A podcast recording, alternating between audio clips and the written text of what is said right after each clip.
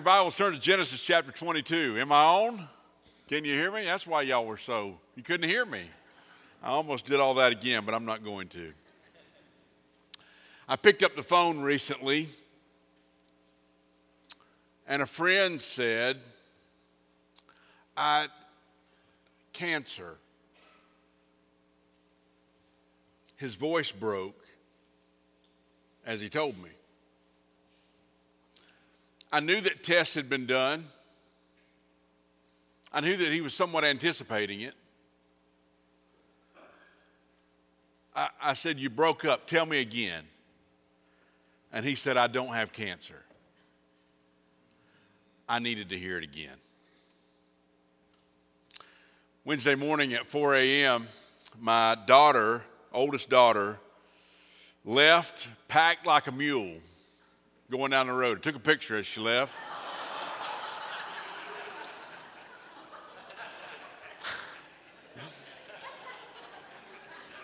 I told her I loved her and to be careful. She got to probably about Pickens County Airport, and uh, we realized she had left something that she needed, that she had bought for the first days of school, and she needed it. And so we called her. She turned around. At 410, I met her in the road in front of the house, put her package in the car, and said, I love you. Be careful. I wanted her to hear it again. Sometimes you need to hear things again. Sometimes they need to be repeated. And uh, Abraham who we've been studying, offered up his son, Isaac, on the altar as God instructed him. And an angel comes to Abraham after he does that and speaks words that he has already heard. But sometimes we need to hear it again. Let's hear it again this morning. Genesis chapter 22 beginning in verse 15, it says this And the angel of the Lord called to Abraham a second time from heaven and said, By myself I have sworn, declares the Lord, because you have done this and have not withheld your son, your only son, I will surely bless you. And I will surely multiply your offspring as the stars of heaven and as the sand that is on the seashore and your offspring shall possess the gate of his enemy. And in your offspring shall all the nations of the earth be blessed because you have obeyed my voice. So Abraham returned to his young men, and they arose and went together to Beersheba. And Abraham lived at Beersheba. Let's pray together. Heavenly Father, I am thankful for the word that you give us and the words that sometimes you give us a second time. Those things that we often, sometimes, not only a second time, but maybe more, need to hear again. God, I pray today that in the things that we face in our lives, help us, oh God, to hear what we need to hear again today. In Jesus' name, amen. I really believe verse 15 through 19 is a reboot for Abraham. He desired a son to carry on the lineage that God had promised him. Having that son and watching him grow, and then God asking him to sacrifice his son willing to trust the Lord, he followed the command, trusting that somehow God would intervene. Somehow, if God took his son, he'd bring him back. He told others that both of them would be back. Right there at the foot of the hill, when they followed him most of the way, he told them to wait, and he and the boy would be back. He had confidence that God was going to do something to bring them both back safely. God provided the ram that they noticed as the knife was raised over Isaac. That is slightly intense, folks. Where do we go from here? Well, you remember what you already know. You hear what you've heard again. So I want to be clear this morning. I, I may not tell you anything new today, but there are three truths that I want you to hear again. I think they apply to anything and everything in your life that you're concerned about. Three truths. First one is this God gives us His Word. God gives us His Word. The angel came a, second time. The first time, the message was when the covenant of God was formed with Abraham. It's found in Genesis chapter 15. And before Abraham even had Isaac, he promised him that he would. Uh, with an uncertainty of how it could be done, when his wife was past the age of bearing children, Abraham made other arrangements with Hagar, the lead maid servant, against the wishes of God. God, God I, promises Isaac again, and then Isaac is born miraculously. We get to this event in Genesis chapter 22 on Mount Moriah, and God provides a ram so that there's no need for Isaac to die there. In the aftermath, God reiterates, underlines what he said to start with because God keeps his promises. Whether it's his promises or whether it's the promise, he keeps it. And when I say the promise, I mean that once you are saved by the grace of God, your salvation is secure. That's the promise of God. The promise of God is that if you'll surrender your life to the Lord Jesus Christ, if you'll admit that you're a sinner and ask Him to come into your life and to save you, that He will do it. It's a promise of God. Once He does that, you can rest in that. That never changes. You'll change, God doesn't change, but the salvation that you receive from Him will never change. It is secure. Not only does it secure your eternity, but it upticks your life here because you are empowered now by the Holy Spirit of God to rise above the temptation that you face in this life. That is the promise of salvation, the promise of God. But, but beyond that promise, there are the promises of God. And I want you to understand that God's other promises are just as secure as your salvation. N- notice the angel says, Because you have done this. Remember, I, Abraham has went up the mountain with Isaac, offered his son to the Lord. The son did not require him. I mean, excuse me, the Lord did not require his son. And now the angel says, Because you have done this. Abraham was blessed because he was obedient. But I want you to be clear about something. God knew Abraham would obey him. God knew Abraham would obey him before he ever established the first covenant with him. God knew Abraham would obey him before he was even created, before Abraham was even born. The, the promise of God came before he knew beforehand what he was going to show Abraham and how Abraham would respond. He has promised Abraham that his descendants would be numerous. Here, the angel takes it a step further. And in that promise of the legacy of Abraham, he's described for the first time here in this angelic message that, that that legacy is to be as numerous as the stars in heaven, which are too numerous to count. Now, that's hard for us to grasp in Pickens County because we're blessed with trees and hills and mountains. Two weeks ago, I spent some nights in South Dakota on the backside of nowhere in big sky country. And when we went out at night, we saw the stars. Too numerous to count. Never before, until this angelic message, was his legacy described as numerous as the sands on the seashore. if you were to take a cup of sand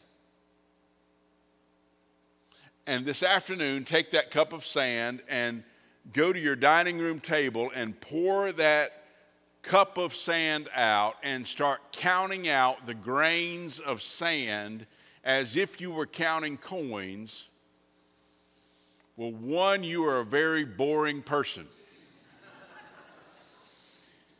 but number two, uh, you won't get it done today. I believe they're probably beyond what you're at least willing to calculate. That's the example that he gives. God's promises are that his blessings will be too numerous to count.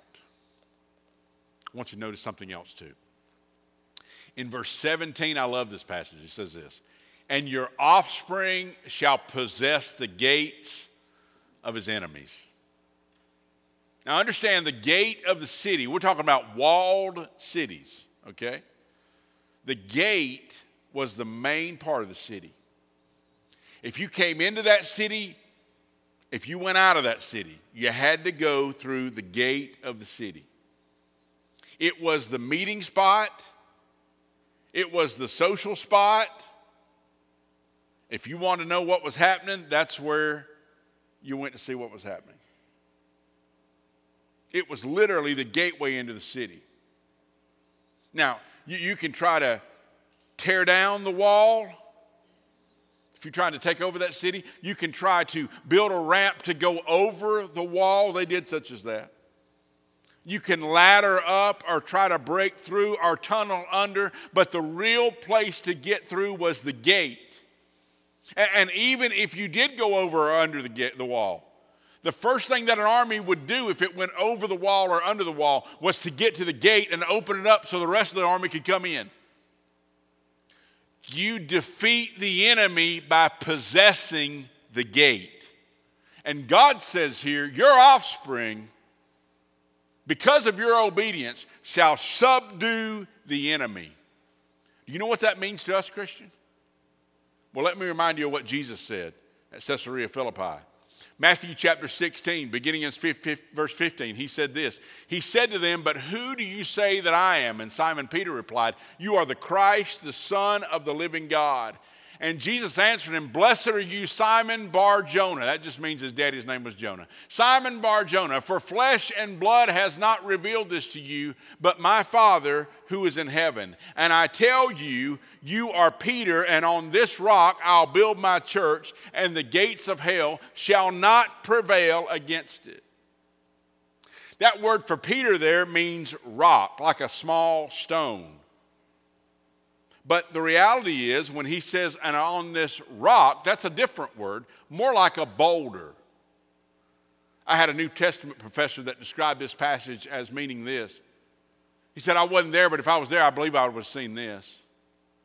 And he said, Peter, uh, and you, you are now rock. His name was Simon before he changed him to small stone. You are rock. And on this rock, I'll build my church. And the gates of hell shall not prevail against it. I want to be clear. No matter what denomination you come from, the church is not built on Peter, it's built on Christ. he is the foundation, the cornerstone, and the capstone. That's where the strength comes from. But get this point the gates of hell shall not prevail. In other words, if you go with God, we will possess the gate. If we go with God, we will subdue the enemy. If we go with God, we will win the battle, triumph over the enemy in the war. With God, friend, we win. And the angel had to say that a second time to Abraham. He needed to hear it again, or he wouldn't have repeated it. Maybe you need to hear it again. I know I do from time to time. I need to be reminded that with God we win. That is the blessings of believing, that is the blessings of obedience. You will gain things from the Lord that you do not deserve because God gives us His Word. Second truth is this you've heard this before, you need to hear it again. God challenges us to believe. Abraham had to believe God before Isaac was born. Abraham had to believe God when God asked for Isaac. Abraham had to believe God in the midst of the journey when he kept looking at that place, dreading the top of that mountain where he was going, looking up to that place. He, he had to trust God in that. A- Abraham had to believe God when he told his servants, Wait here, we'll be back. We'll be back, both of us.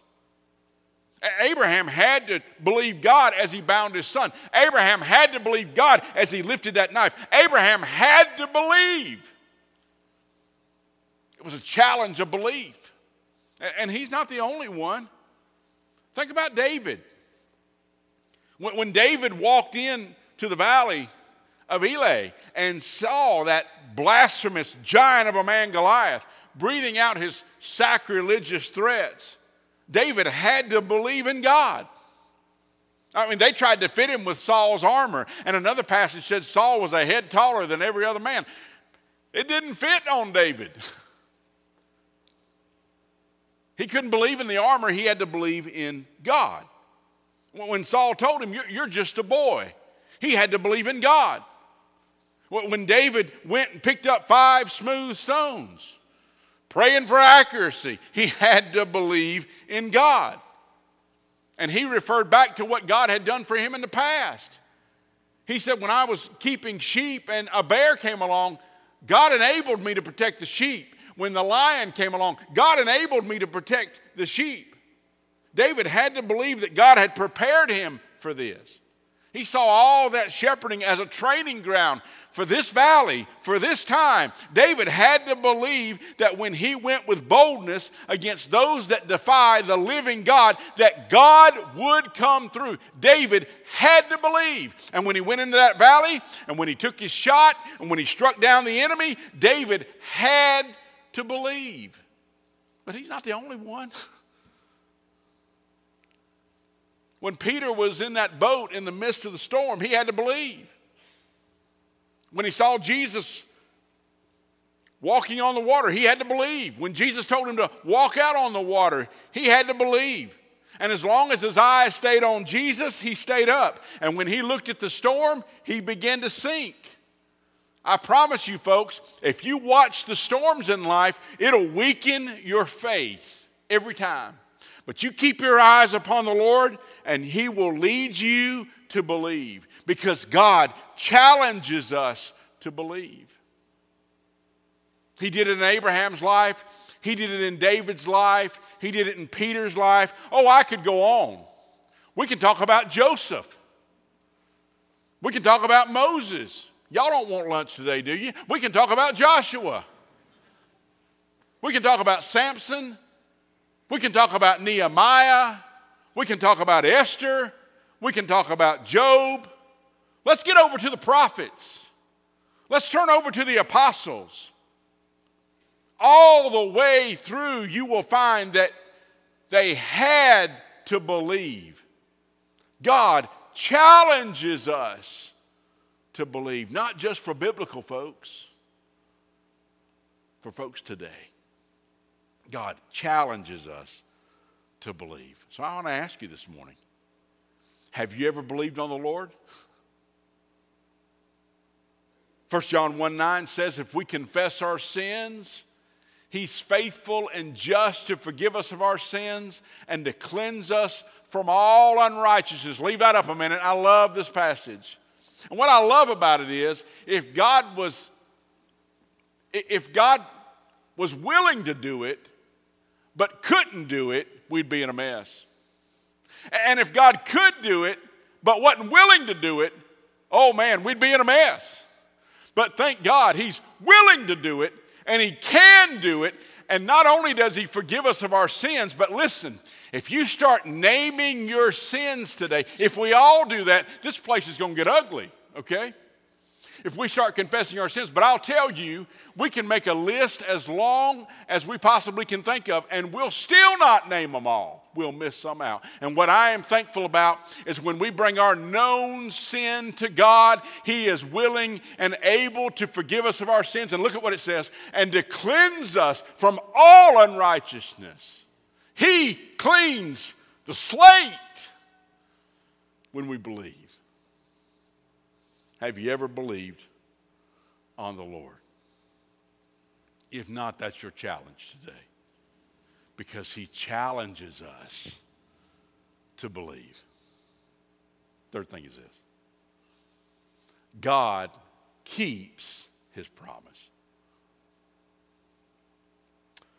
God populated a nation through Abraham just like he promised.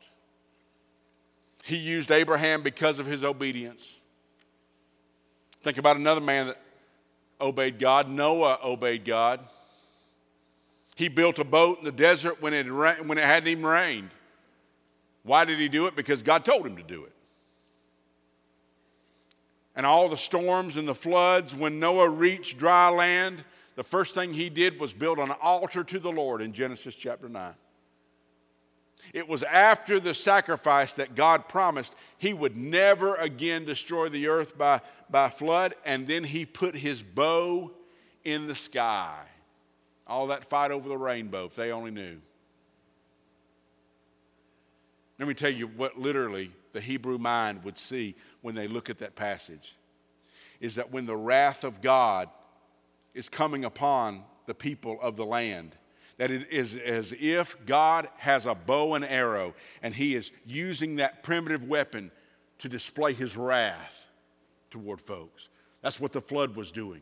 Was God using his wrath toward the earth. And when he made that covenant with Noah after he made, went to that altar, God, thank God, hung up his bow in the sky. He was done. And every time you see a rainbow, you can be reminded thank God. The wrath of God has been spared from my life because God's hung up his bow. I didn't make that up. The Hebrew language tells us that.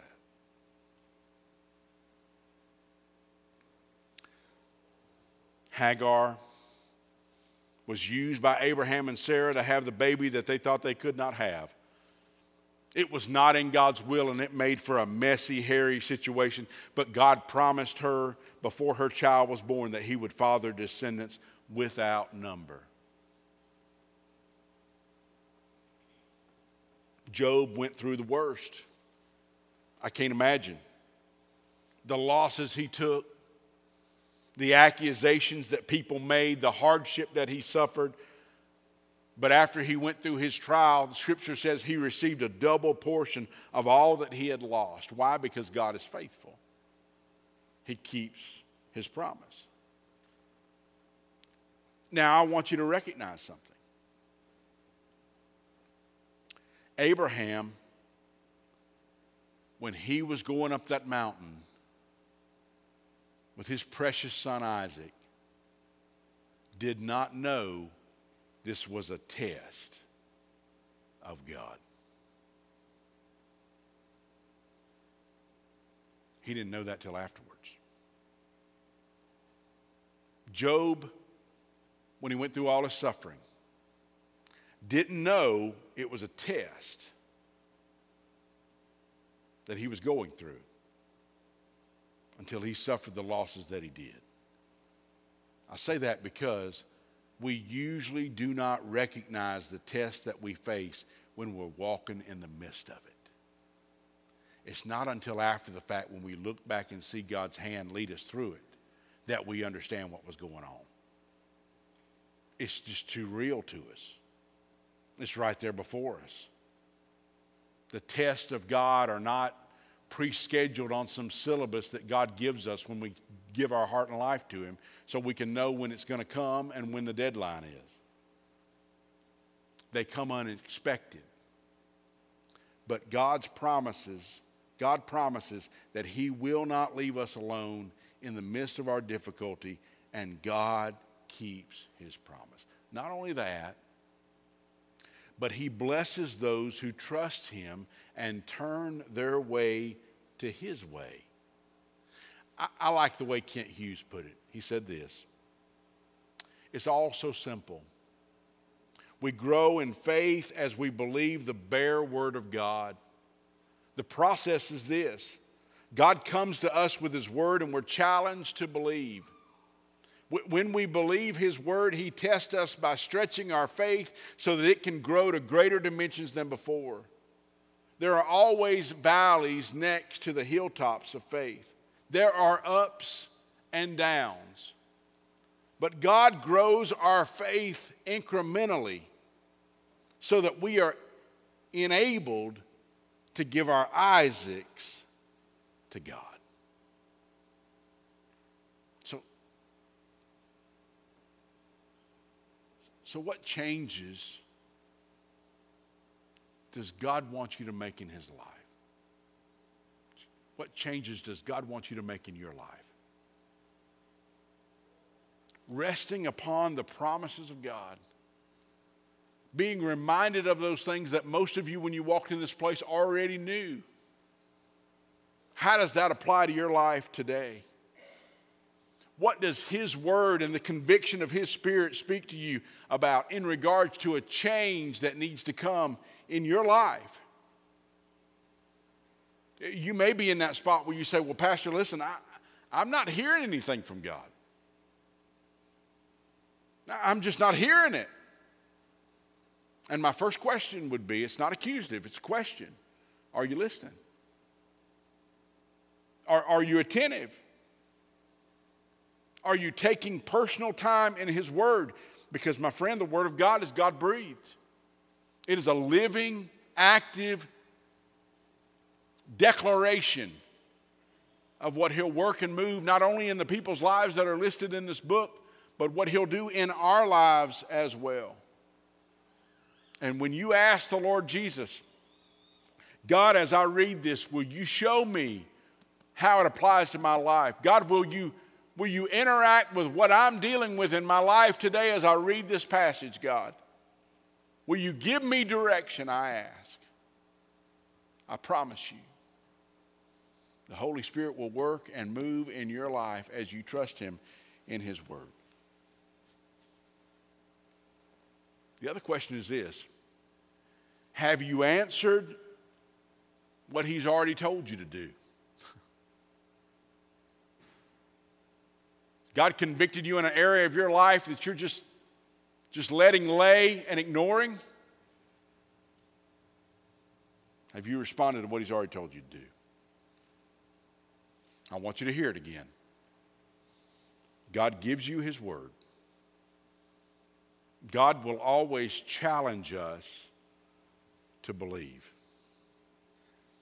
And God will always keep His promises you can rest in it. As my friend says often, that's what the book says, and the book never lies. Every head bowed and every eye closed. I want to ask you this morning Has there ever been a time in your life when you've asked the Lord Jesus to come into your life and save you? Have you ever acknowledged the fact that you're a sinner and need the Lord Jesus and ask Him to save you? If that's never happened to you, I want you to know in a few minutes we're going to stand, we're going to give the invitation.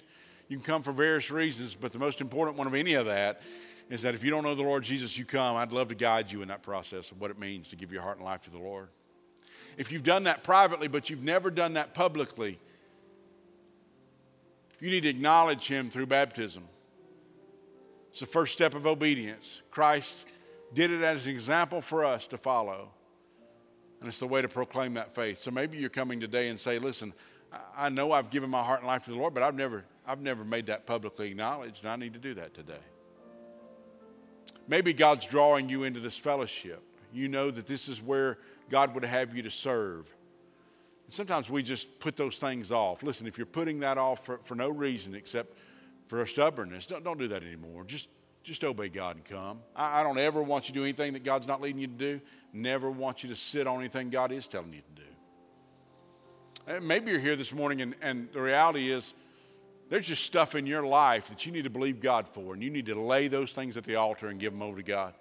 Not pick them up and take them back to your seat with you, leave them here at His feet, trusting Him with it. I don't know how God's speaking to you, but I promise you that if you obey Him, He'll keep His promises. You can rest in it. Heavenly Father, I love you and I thank you, dear God, for your love for us. And I ask today that you'll move and you'll work in our midst. Help us to respond in obedience as you speak to our hearts and lives. Oh God, I pray. In Jesus' precious name, amen.